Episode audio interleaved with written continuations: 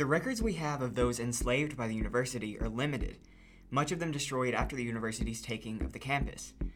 What did those enslaved people experience, and what happened to them after emancipation? Those questions are important to answer in order to understand the history of our university. So let's answer them together. But first, we have to go off the record. Today, we're looking at the records of slavery on campus and discussing who built the University of Alabama. In order to do that, I talked to an expert. So my name is um, Dr. Hilary Green. I'm an associate professor of history in the Department of Gender and Race Studies. I'm a historian of 19th century US history with um, focus on African American history, Civil War era, and Reconstruction. So, how did slavery work as an economic system? Yeah, so slavery was a national or, um, institution, and even when northern states give up slavery, they still reap the benefits from an institutional history. So I always like to say slavery was a comprehensive system as it was developed in the United States, in which people were seen as property. As a result, um, and being property, they could be bought, sold, lent, used as collateral for loans and to also traded and willed. So when we think about property and the movements of property, we just have people who can think, talk, and speak back. Um, and it's an institution that has its roots from the um, early stages of the development of the American colonies, even not just the English speaking colonies, but from the Spanish and Dutch. And in the United States, officially ends um, in um, as a result of the Civil War with the 13th Amendment and then earlier in those areas that were defeated by federal troops during the Civil War. So emancipation is a large gradual process, but by 1865, slavery as an institution and the view of African Americans as property is no longer sanctioned. So who were the first people enslaved by the university? Do we have any records of them?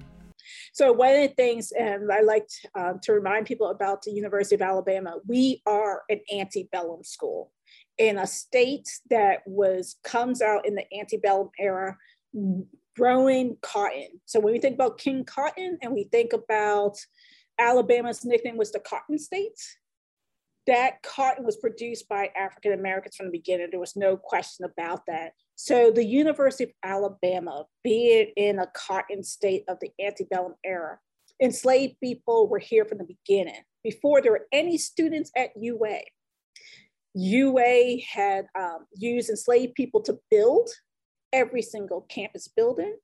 Um, we have one person named Ben who's actually owned by the university before the doors even open, who helps oversees the process of this.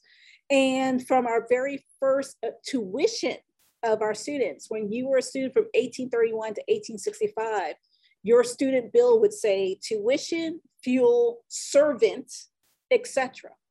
And UA is a part of this uh, other institutions of higher ed that use enslaved labor. We don't use slaves, we use servants. And it's that patriarchal Southern honor that we are above the um, the rabble and we are good patriarchs we are good slave owners so we have records from the very first enslaved person owned by the school um, to the different receipts that are exchanged for the labor of enslaved people on our campus up until the destruction of campus on April 4th, 1865. What were the enslaved people's role in the university? Yeah, so this is one of the other fascinating things. We have our surviving faculty minutes. So our very first meeting of the faculty in April of, um, sorry, October 3rd and 4th, 1831 outlines that students cannot bring enslaved people to UA. And in uh, it's later that month, I won't say it's Halloween, but it's later October 1831, they outlined the first duties said by um, enslaved people who worked in around the campus. They were expected to work in the dormitories. They, uh, they would help students make their bed daily. They would clean out the chamber pots, scrub the floors, helped with fires, carry water, and then um, twice a month uh, twice a year scrub down the dormitory uh, rooms. But in the classrooms, this is where enslaved people are also there. Think about our the way we use graduate assistants today in teaching. enslaved people are in the background cleaning the chalkboards. They are in the background. If a student drops a book, they're picking it up. You're doing the lab assistant work for some faculty. Um, so faculty who use um, research assistants in their labs, it's the enslaved people who will be asked to bring in wood for fire, to prep the labs for um, experiments. They are doing all that basic work. So they are doing what we would more consider about urban slavery non-agricultural labor, even though they are cutting our grass and they cut the grass with hand sieves in large groups of teams of 30 to 40 men. But then you have individuals in individual faculty um, rooms and dorm rooms that are doing something different. And so it looks like industrial slavery with some agricultural work in terms of cutting the lawn, um, growing the food. Um, when there's a garden that needs to be dug up and planted, enslaved people will be hired for there. If there's something that's broken, an enslaved person will be coming to replace our furniture. So they're doing all this hidden behind the scenes labor, so they're in the background. But they are in every single dorm, every single building, and they are doing every types of labor to help the institution function. What did those enslaved experience during their enslavement? Yes, um, um, especially um, one of the reasons why I always say men. There's very few women on campus because uh, that was from the very first bylaws. Point number nine, no women were in any public buildings. So UA is trying to learn from other campuses and what happens when you have women on a predominantly male campus, and that's sexual assault and sexual violences. Um, so they try to minimize that. But then with regular men on campus, enslaved people are getting rocks thrown at them, stabbed in the hand with stuff because 19th century students, this is not just UA, but 19th century white men at institutions of higher ed, they're just awful. they're, they are going to be the future doctors and lawyers. They know they're going to make more money than their, their faculty members. So they're kind of just like unruly individuals. And it's not just a monopoly of UA. You look at other Southern institutions and institutions of higher ed, you see similar behavior. But people like Moses, um, he will be someone who's always attacked by students and he's seen as an easy target. And he can try to appeal to president Manly and others but he's always being attacked by students. Um, and so one of the things that students are not allowed to discipline another enslaved person if it gets really bad they could be expelled for it and so what we have in some uh, what I call a book of apologies and demerits that are done, and sometimes in the faculty students have to have to go before the faculty members to justify why they should not be expelled permanently from the institution. And it's usually after the faculty have already determined that they are getting expelled that their student will come before the faculty, apologize for what they did, hit, get a, a second chance, and then be readmitted. But you could be expelled for that because if you think about property and enslaved people being property, if Moses is to, um, hurt to the point where he loses a limb or um, dies, that's a payout to someone because that's insurance and liability. And the school will be liable as the temporary owner of that individual for that time. So they don't want to pay out for something that happens to someone who's rented to the campus or lost because that's a loss of money that's a loss of labor and also a loss of honor that they can't then attract students to UA because they're so unruly and they're attracting the elite of the elite kids and no one's going to send their child there if they don't think it's there. So you can look at the enslaved people and how they are treated and how the university condones some of the behavior other times where they have to police it because it's their honor on stake. What happened to those formerly enslaved by the university after their emancipation yeah, there are records of them. And that's one of the things, because I do Reconstruction era and history of education, so I followed what happened afterwards. A lot of the former enslaved people that worked at UA, um, they become employees at UA.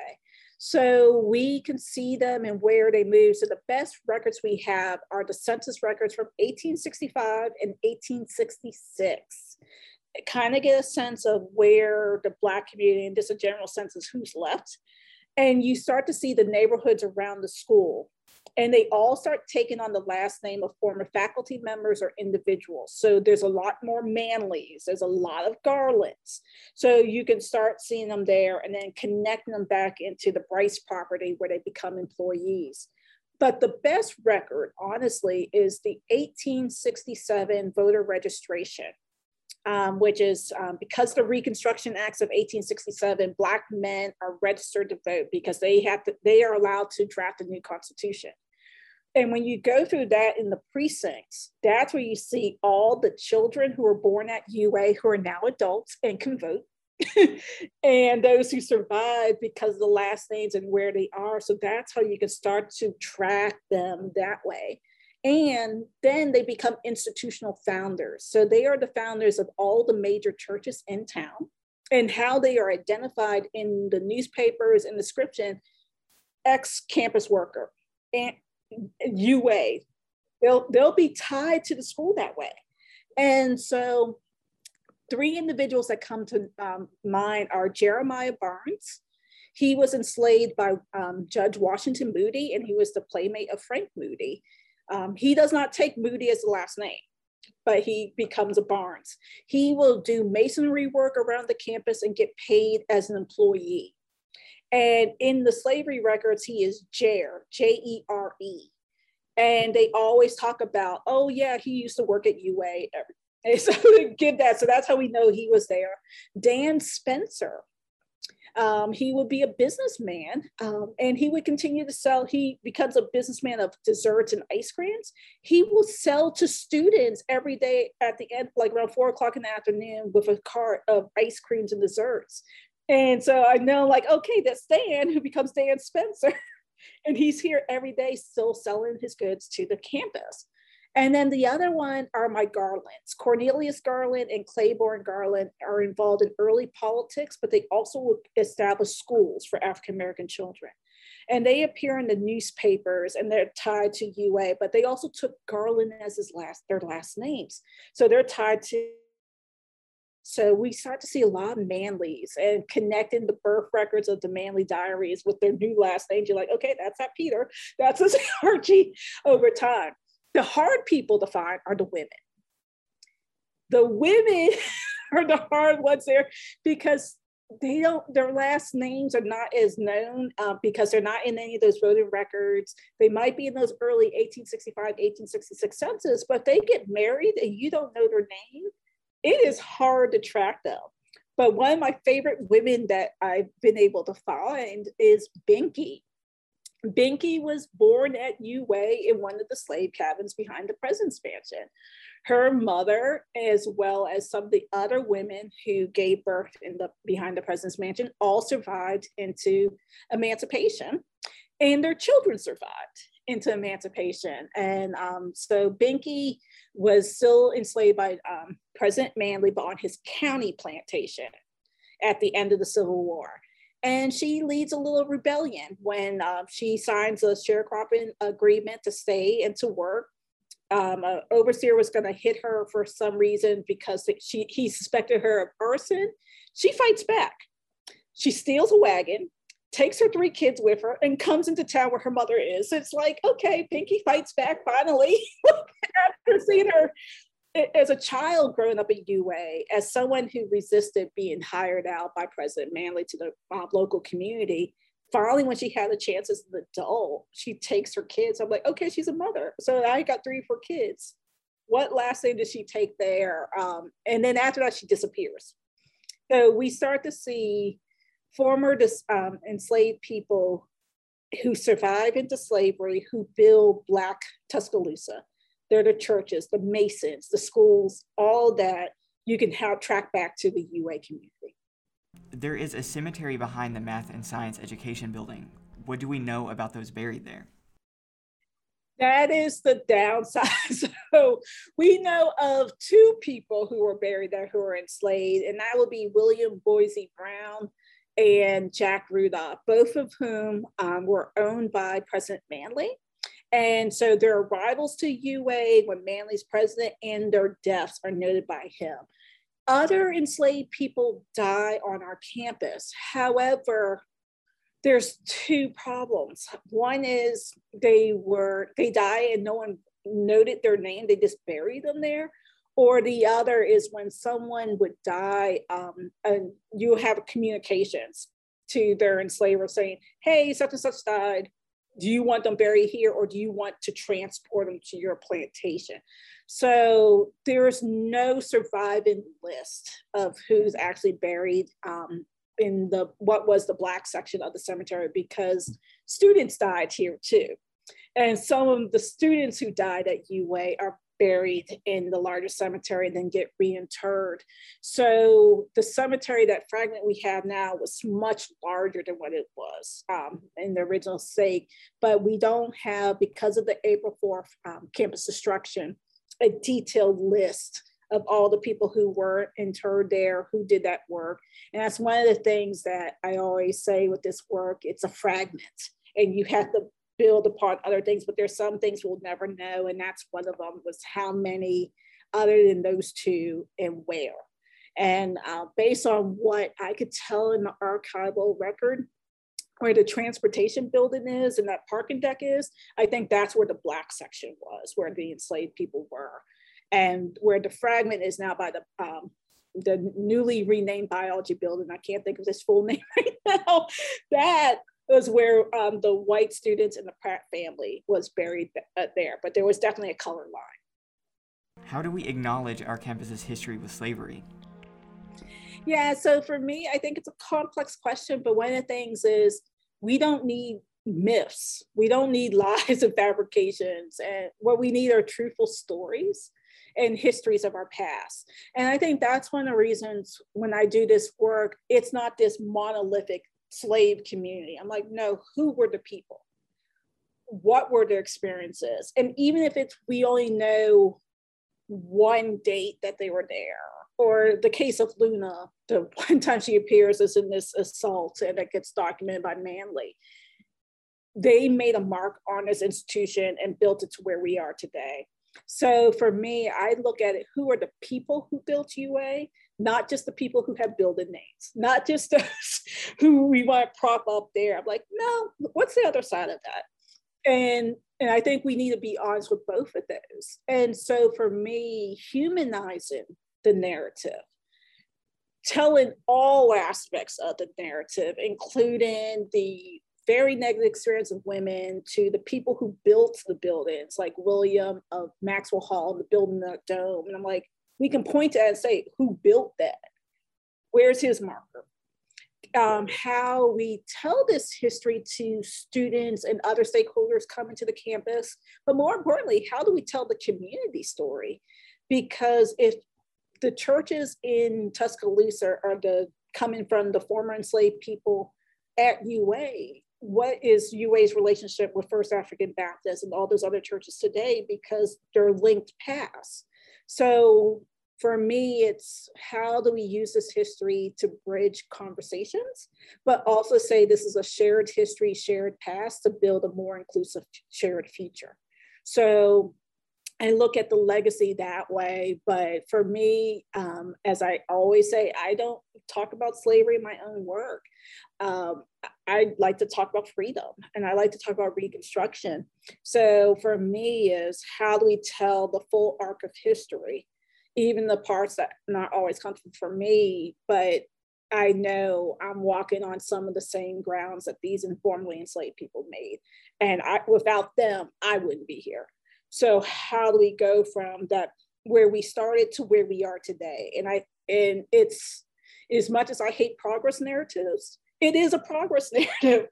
UA went from owning people and putting their tuition, like their bills to students, to where we are now. Like, so if we embrace what we are now, we have to embrace all of it. So this be honest with what we're embracing. There's still a lot that we don't know about those enslaved at the university, and more we might never know because those documents were burned. However, Dr. Green encourages everyone to remember those we do know.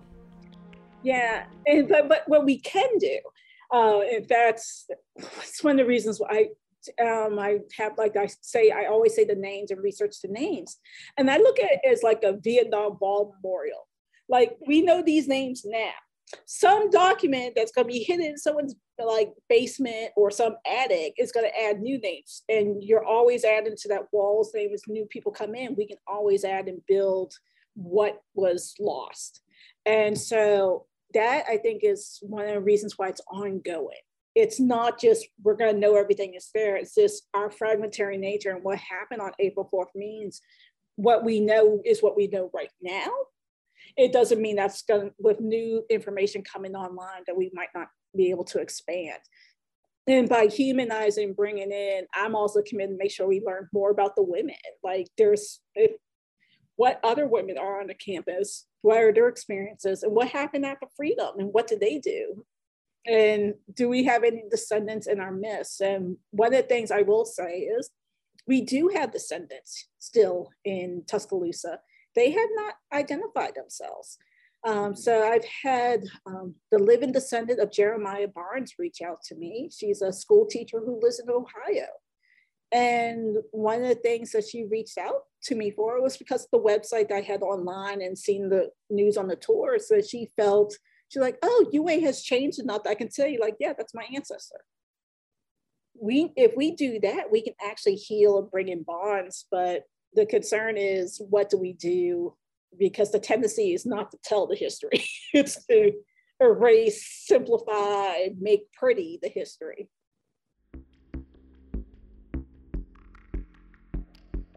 I want to thank this episode's expert for speaking to me and you for listening to this episode. This has been Off the Record, a podcast diving into the history of the university and the state of Alabama. I'm your host, Carson Silas, logging off.